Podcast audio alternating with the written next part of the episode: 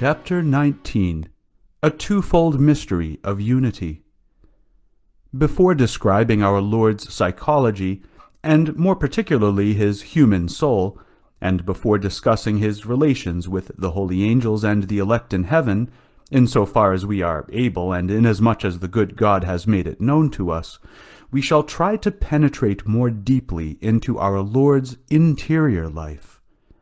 Our Lord's inner life, his spiritual life, his human interior life, matters more than his physical life. Without a doubt, the sacrifice of the cross required that the Word assume a body capable of suffering and of shedding blood. To be sure, the oblation that our Lord made of his body could not have been accomplished without the interior acts of his understanding, will, and soul. One of the points dearest to the magisterium of the Church throughout the course of her history has been the defense of what our Lord Jesus Christ is. All the Christological errors, so numerous during the first centuries, were fought by the theologians and bishops who lived at the time. They defended the true nature of our Lord Jesus Christ, and especially the existence of his human soul, his human intelligence and will, against monothelitism, monophysitism, and against all the errors by which men have attempted to destroy our Lord Jesus Christ. One of the things our Lord most clearly affirmed was his oneness with the Father, and for us the contemplation of the oneness between the Father and the Son is a source of great consolation. To think that the eternal Son of the Father was present before the eyes of the apostles, crisscrossed the highways and byways of Palestine, dwelled in those lands, is a fact that absolutely consoles and encourages those who believe in our Lord Jesus Christ. It is a good idea to call to mind the words which our Lord spoke concerning his oneness with the Father, so that we might be perfectly convinced of this reality. We have already reviewed the eternal mission of our Lord, which is the procession of the incarnate Word with the Trinity. This mission of the Word is eternal and continues, so to speak, is prolonged in time by the Incarnation. This temporal mission instructs us about the eternal oneness between the Father and the Word. In his work entitled Les Enseignements de Jésus-Christ, the Reverend Father Bonsirven writes, as we have seen, From the mission of Christ we penetrate more deeply into the mystery of his person. Quote, and no man hath ascended into heaven, but he that descended from heaven, the Son of Man who is in heaven, says the Lord. John 3:13. This is a sentence that throws a vivid light upon what our Lord is. What is heaven? It is the Father who is heaven. It is God who is heaven. It is not a place where the Father resides. It is the Father himself. It is God who is heaven. That is how it appears in the Apocalypse. There will be no place.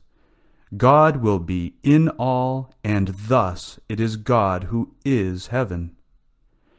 He that descended from heaven who then has descended from God? It is the Son of Man. He who stands before the apostles lives in the Father. He is in heaven. Our Lord can also say, Not that any man hath seen the Father, but he who is of God, he hath seen the Father. John 6:46. He who is of God is his Son. St. John also writes this, it is once again the Son of God incarnate who can say, I am from above, that is, from God. John 8:23. Whereas his auditors are of this world, from below. He also says, Before Abraham was made, I am. John 8:58, signifying an eternal present. It was at this moment that the Jews took up stones to cast at him, Manifestly, this was a clear assertion of his divinity. The perfect oneness of Father and Son is also a current reality belonging to the present, says Father Bonsirven. And then comes this stupefying sentence I and the Father are one. John 10:30. Could he have affirmed his oneness with the Father any more clearly and perfectly? These considerations should help us in our meditations and prayer when we are present before the Blessed Sacrament. We must have this clear awareness, this conviction, this profound faith that our Lord is truly God, that our Lord is in God, and is one with the Father and with the Holy Ghost. He is part of the Holy Trinity. If we consider our Lord, we might say that, in a certain way, he is more God than man. Of course, our Lord is truly, fully man. He is a perfect man with a soul and body like ours. He is even the most perfect of all men.